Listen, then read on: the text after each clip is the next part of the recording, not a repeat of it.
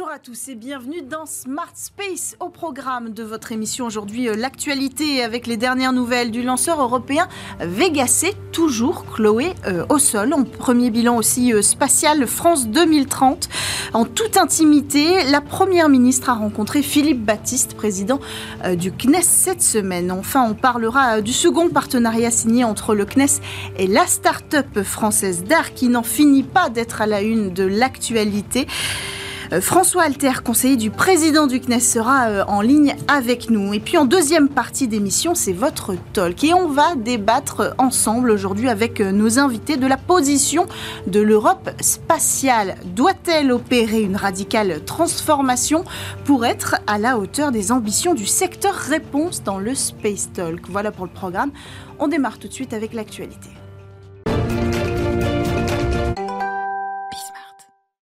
De vol avant fin 2024 pour Vega C et un retard encore euh, coûteux pour un lanceur européen. Si le petit lanceur euh, Vega lui décolle en fin euh, de semaine, il est le dernier lanceur européen à quitter l'attraction terrestre avant de longs mois.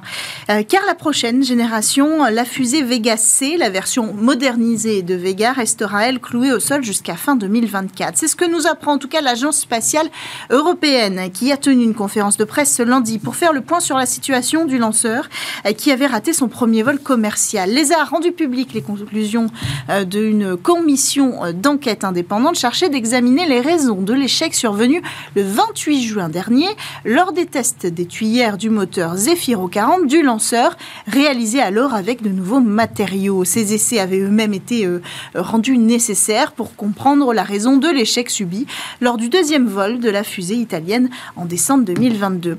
C'est donc un nouveau retard préjudiciable à l'Europe spatiale qui se voit dépourvue d'accès indépendant à l'espace pour lancer ses satellites. Autre actualité, euh, rendez-vous euh, discret entre le Premier ministre, la Première ministre Elisabeth Borne et le président du CNES Philippe Baptiste en début de semaine. À date, pas d'informations officielles, mais les deux protagonistes ont exprimé leur engouement sur LinkedIn euh, sur ce qui semble avoir été un premier bilan du volet spatial de France 2030. L'occasion aussi de préparer le prochain sommet du spatial qui aura lieu à Séville le 7 novembre prochain.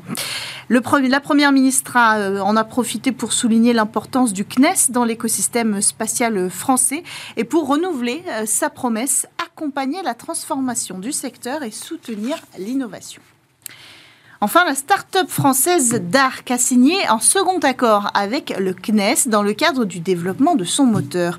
DARC, vous le savez, euh, on en parlait la semaine dernière, est une jeune start-up française qui ambitionne de lancer une fusée depuis un avion en plein vol. L'objectif n'est pas seulement d'envoyer des satellites dans l'espace, mais aussi euh, d'en ramener pour désencombrer l'orbite Alors pour en parler, le CNES a répondu à notre call actuel. Nous avons en ligne François Alter, conseiller du président du CNES, Philippe Baptiste. Bonjour François Alter, bienvenue dans Smart Space. Qu'est-ce qui, dans cette start-up, suscite autant l'intérêt du CNES Bonjour Cécilia. Écoutez, euh, nous on, est très très heureux effectivement de, pouvoir accompagner euh, Dark dans son développement au travers de ce second contrat en, trois mois à peu près. Donc, euh, bon, vous savez, Dark c'est une société assez discrète euh, très technologique euh, dans laquelle euh, finalement on, retrouve on retrouve des, des, des, innovations assez majeures et des idées d'architecture très très intéressantes.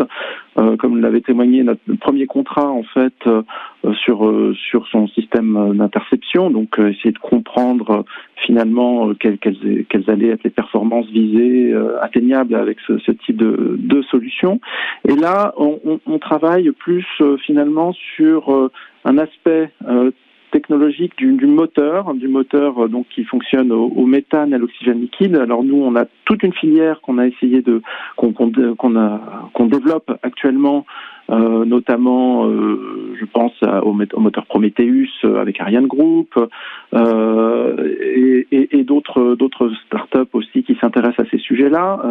Et, et, donc Dark est venu finalement nous proposer de travailler sur sur ces sur ces sujets-là, sur les parties de chambre à combustion euh, et chambre à combustion qui a très forte pression, qui nous permettront en fait de après par la suite d'avoir des, des éléments pour développer des, des moteurs de plus forte poussée par la suite.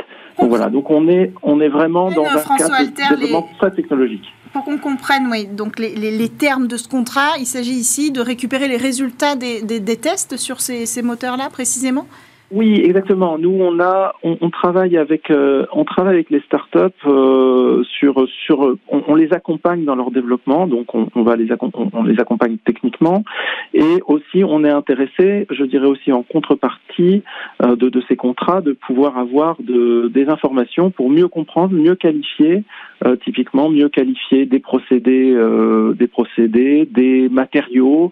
là, il s'agit effectivement de, de, de matériaux, notamment, c'est des choses qui, qui recourent à l'impression additive, l'impression 3D. Donc, euh, c'est des sujets où on, est vraiment très intéressé de, comprendre ce qui va fonctionner et ce qui peut-être ne fonctionnera pas pour les améliorer par la suite. Euh, François Alter, c'est habituel pour, pour le CNES de procéder à, un transfert euh, technologique dans ce sens-là, c'est-à-dire d'aller chercher une start-up pour s'enquérir de son savoir-faire?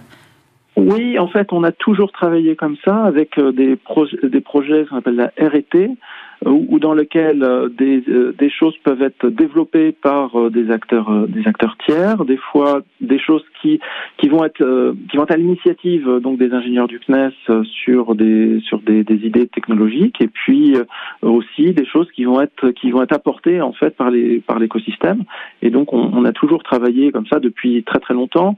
Je dirais la la, la, particularité euh, de ces dernières années, c'est qu'on a un écosystème qui, euh, qui se développe euh, particulièrement, et donc plus d'opportunités finalement de développement technologique, de développement d'innovation. Merci beaucoup François Alter d'avoir accepté de répondre à notre call actu aujourd'hui. On enchaîne quant à nous avec le talk sur Bismart.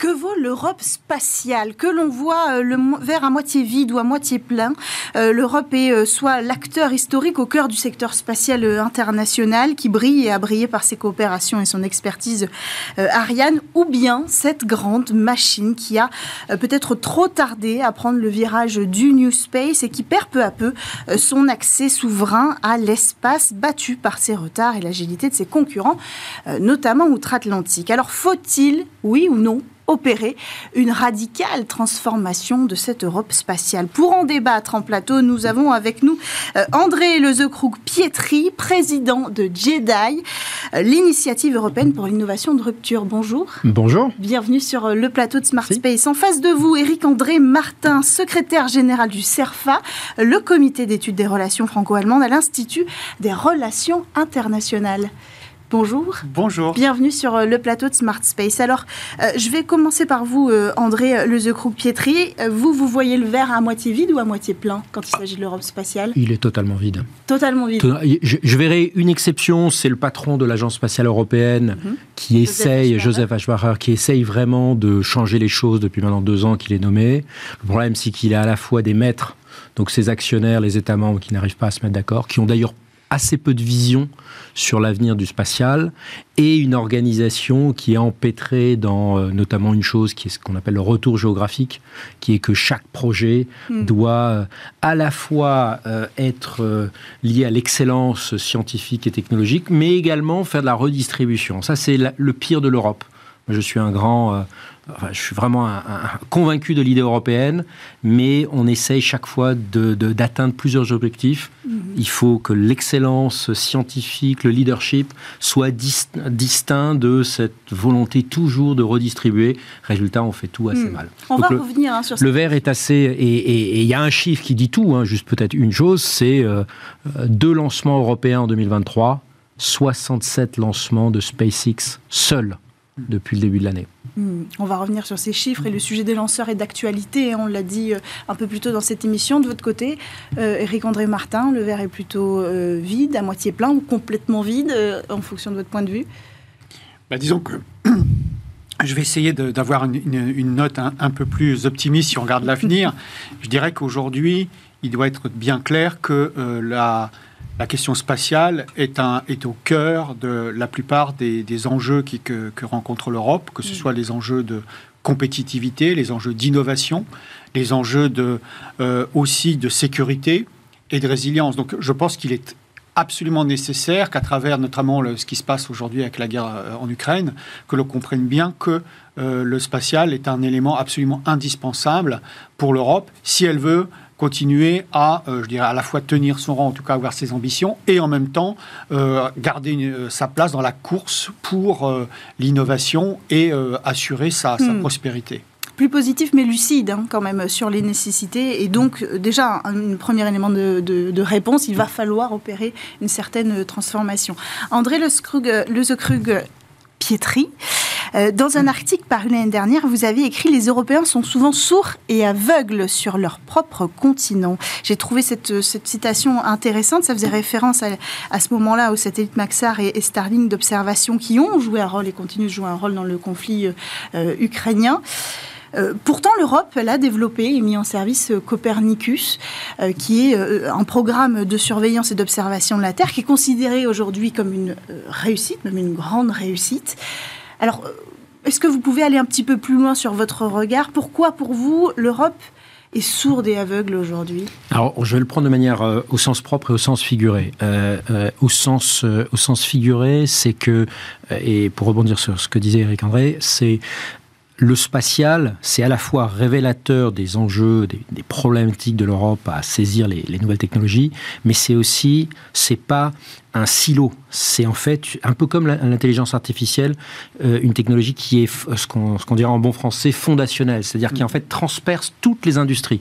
Aujourd'hui, vous faites de la mobilité, de l'automobile, vous faites de la défense, vous faites de l'agriculture, vous faites euh, de l'observation euh, euh, ou de la décarbonation, de l'observation du changement climatique. On a aujourd'hui besoin du spatial. Donc je pense qu'aujourd'hui, on n'a pas encore complètement pris conscience à quel point c'est une brique essentielle de l'avenir de nos sociétés. Hmm, et c'est pour, pour ça que c'est vraiment un, enjeu clé, c'est que si on n'a pas cette brique, en fait, c'est tous les autres pans de l'économie, la quasi-totalité des pans de l'économie et de nos sociétés qui mm. risquent d'en souffrir. Et sur le sens littéral, sourd et aveugle, c'est cette lucidité. Là aussi, je pense que le mot est exact. C'est il faut arrêter. Il ne s'agit pas d'être pessimiste. Il ne s'agit pas d'être euh, d'annoncer les pires catastrophes. Mais si on ne nomme pas un chat un chat et qu'on ne dit pas aujourd'hui que le programme Ariane est un échec mm. complet, qu'il faut faire, il faut vraiment une restructuration massive de nos agences nationales et européennes, qu'il faut changer la manière dont on utilise l'argent public, notamment en termes d'achat public, et non pas juste de disperser des subventions un peu partout, ce qu'on adore faire, hein, on saupoudre partout, et, d'arrêter de se féliciter sur des faux succès, mais vraiment, et enfin dernière chose, d'être lucide sur la, la temporalité. On en parlera sûrement il y a eu dans les derniers jours un, rapport assez, assez sinistre sur le petit lanceur, hein, Vega. et en fait, on va avoir, on, va avoir deux, euh, deux ans entre l'échec de Vega et le potentiel. Donc aujourd'hui, on n'a pas compris en Europe que le temps est tout aussi important que l'argent. On a l'impression qu'on a le temps. Mmh. Et ça, c'est plutôt aussi un message d'espoir parce que euh, souvent on est un peu impressionné par les milliards que semblent déverser notamment les Américains. Non, c'est aujourd'hui pas le plus gros qui mange le plus petit, c'est le plus rapide. Hmm. qui est en avance de phase. Et les Indiens nous l'ont bien montré. Alors c'est quand même intéressant parce que ce, que ce, que vous dites est vrai. On est en retard. Vous l'avez dit, Vegasé a un retard euh, monstrueux. Ça décollera plus avant euh, fin 2024. Pour Ariane 6, on suppose que c'est la même chose aujourd'hui on compte plus le retard d'Ariane 6, mais en l'occurrence pour Copernicus, c'était un, succès européen, c'est aujourd'hui un succès européen. Donc est-ce qu'il n'y a pas aussi une tendance à ne pas reconnaître à l'Agence spatiale européenne ses succès technologiques? J'ai effectivement pas, euh, pas répondu à votre question sur Copernicus. Copernicus euh, a beaucoup appris euh, du programme Galileo, qui lui est également un succès, on va dire, technique euh, mais qui a également subi des retards. Je crois que le programme initial, c'est 5 milliards, finalement on a dépensé 15 milliards. Euh, la constellation donc, de géolocalisation Galiléo n'est toujours pas complétée, c'est-à-dire aujourd'hui il y a un satellite qui casse, on n'a pas de satellite euh, de rechange. Copernicus a appris de ça. Et effectivement, aujourd'hui, Copernicus, sur tout ce qui est observation agricole, catastrophes naturelles, changement climatique, notamment dans les océans, etc., est un outil fabuleux. Mm. La question, c'est qui aujourd'hui utilise euh, Copernicus. On n'est pas allé au bout de l'exercice. Aujourd'hui, ceux qui utilisent les données de Copernicus, c'est les grands géants de la tech, hmm. et notamment Apple euh, et, Amazon et, Facebook qui l'utilisent pour leurs applications. Donc en fait, on a créé une formidable infrastructure, mais euh, avec beaucoup de naïveté, on l'a rendue tellement ouverte et publique, on n'a pas réfléchi à comment est-ce qu'on en crée Aujourd'hui, est-ce qu'il y a des géants européens Il y a quelques sociétés que je pourrais citer hmm. euh, qui, qui, qui, se débrouillent plutôt pas mal, mais qui restent des nains par rapport aujourd'hui à ce que l'observation spatiale recèle de promesses sur la décarbonation, hmm. sur euh, l'anticipation des grands mouvements climatiques. Éric André Martin, je vous vois réagir à cette question de la naïveté aussi peut-être, et globalement euh, des compétences techniques de l'Europe. Oui, alors je ne mets pas en cause les compétences techniques de l'Europe parce qu'on a réussi effectivement à bâtir des grands programmes. On a des, entreprises qui savent très bien fabriquer des satellites euh, ou euh, travailler sur un certain nombre de niches technologiques. Et donc on ne met pas du tout, la question n'est pas de mettre en cause leurs compétences, mais ce qu'il faut voir, c'est la le fait que le monde ne nous attend pas, c'est ce que, ce que disait un peu André aussi, c'est-à-dire que euh, aujourd'hui, euh, il faut bien voir qu'on est dans un domaine de compétition économique. Quand vous regardez euh, le, le, le, le, kilo, le, prix de, mise en orbite d'un kilo de fret, mm. SpaceX a complètement cassé les règles. A complètement, et aujourd'hui, avec Ariane 6 qui est en, encore en, phase de, de, de, de, test, etc. On n'a pas, on sait déjà que quand elle arrivera, on n'aura pas, on ne sera pas remis au niveau du marché et de nos, de nos concurrents. Hmm. Donc on a, on a un sérieux problème là-dessus. Donc ça veut dire que euh, aussi le, la question c'est ce, que, un, ce, sur quoi, ce, sur quoi je réagissais en, en écoutant André, c'est que le fait que le, l'avenir se prépare à partir de l'économie de, de la donnée. Euh, donc aujourd'hui, on doit être capable de collecter des données, non seulement avec des, des, des, des senseurs dans l'espace, etc., mais on doit être capable de la traiter, on doit être capable de l'analyser, on doit être capable de la valoriser pour développer ce qu'on appelle l'aval du spatial. Et aujourd'hui, on ne sait pas la valoriser aujourd'hui pour vous bah, C'est insuffisamment fait. Hmm. Effectivement, l'exemple qui a été donné de, de la mise à disposition gratuite de euh, données qui sont collectées à partir de programmes qui sont financés par le contribuable européen et que finalement des concurrents étrangers euh, arrivent, eux, à partir de zéro à utiliser ces données, à la valoriser, ça pose quand même un problème. Hmm. Euh, donc il y a énormément de ressources à tirer. je ne vais pas revenir sur tous les exemples qu'a cité André, mais c'est un, un, un, vrai, un, vrai défi. Et ensuite, alors pour être positif, c'est qu'il y a quand même des, des acteurs du, spatial, on les appelle les gens du, New Space européen, qui euh, piavent d'impatience pour pouvoir aussi euh, avoir leur place sur le marché, ont développé des, des, des, solutions techniques, mais qui, pour pouvoir devenir économiquement rentables, ont besoin d'avoir un marché de débouchés. Et là, la question qui se pose, c'est de savoir comment euh, les crédits dont disposent les grands acteurs européens ou les acteurs nationaux peuvent euh, être distribués euh, de façon, euh, je dirais, hmm. compétitive à tous ces acteurs pour, pour irriguer un tissu, un tissu d'entreprise. Hmm. Faute de quoi, effectivement, on va continuer et on, et on, sera de plus en plus malheureusement enclin à devoir recourir à des prestataires de services étrangers qui, eux, auront su euh, développer, quand je dis étrangers, c'est-à-dire non européens, mhm. euh, auront su euh, développer ces applications. Et c'est quand même un problème. Hmm. Mais aujourd'hui, sur la question du financement, on a, on a une espèce de, de bataille intestine, on peut peut-être l'appeler comme ça, entre est-ce qu'on va chercher du côté national ce coup de pouce financier, technologique aussi parfois, ou est-ce qu'on va le chercher du côté européen Et vient s'ajouter par-dessus cette question de compétitivité, compétitivité européenne que vous connaissez bien, puisque vous travaillez hmm. précisément sur les relations franco-allemandes hmm. aujourd'hui. Est-ce que ça, c'est euh, le frein principal au développement du spatial? Je vous laisse euh, commencer, puisque c'est votre domaine d'expertise, et, vous, vous, enchaînerez, André. la question, de la, question de la, compétitivité, c'est, ça vient, ça vient en, grande partie du fait qu'on ne, qu'on ne, qu'on ne permet pas compte tenu de la façon dont on, répartit les crédits. Donc, André a mentionné la question du, mhm. principe du retour géographique, mais c'est aussi la question de la façon dont on attribue les. On est dans une logique de subvention à des, à des acteurs historiques du mhm. spatial qui sont issus de la, la, branche. Euh, euh mhm.